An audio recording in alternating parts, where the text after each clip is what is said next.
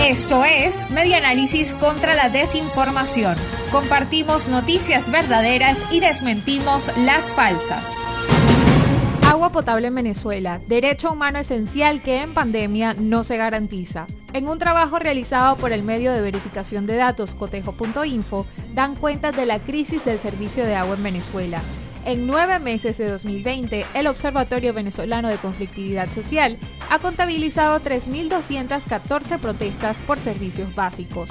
La encuesta realizada por el Observatorio Venezolano de Servicios Públicos en diciembre de 2019 reveló que a pesar de que 91,8% de los encuestados tiene acceso al agua por tuberías, solo 16,7% goza del servicio de forma regular. Para septiembre de 2020, el acceso al agua por tuberías disminuyó en 0,1%, al igual que la regularidad del servicio, ya que solo 13,6% de los consultados lo percibe de forma regular. Venezuela recibió la pandemia de COVID-19 con 90% de sus hospitales con fallas en el servicio de agua, según el reporte de la Encuesta Nacional de Hospitales 2019.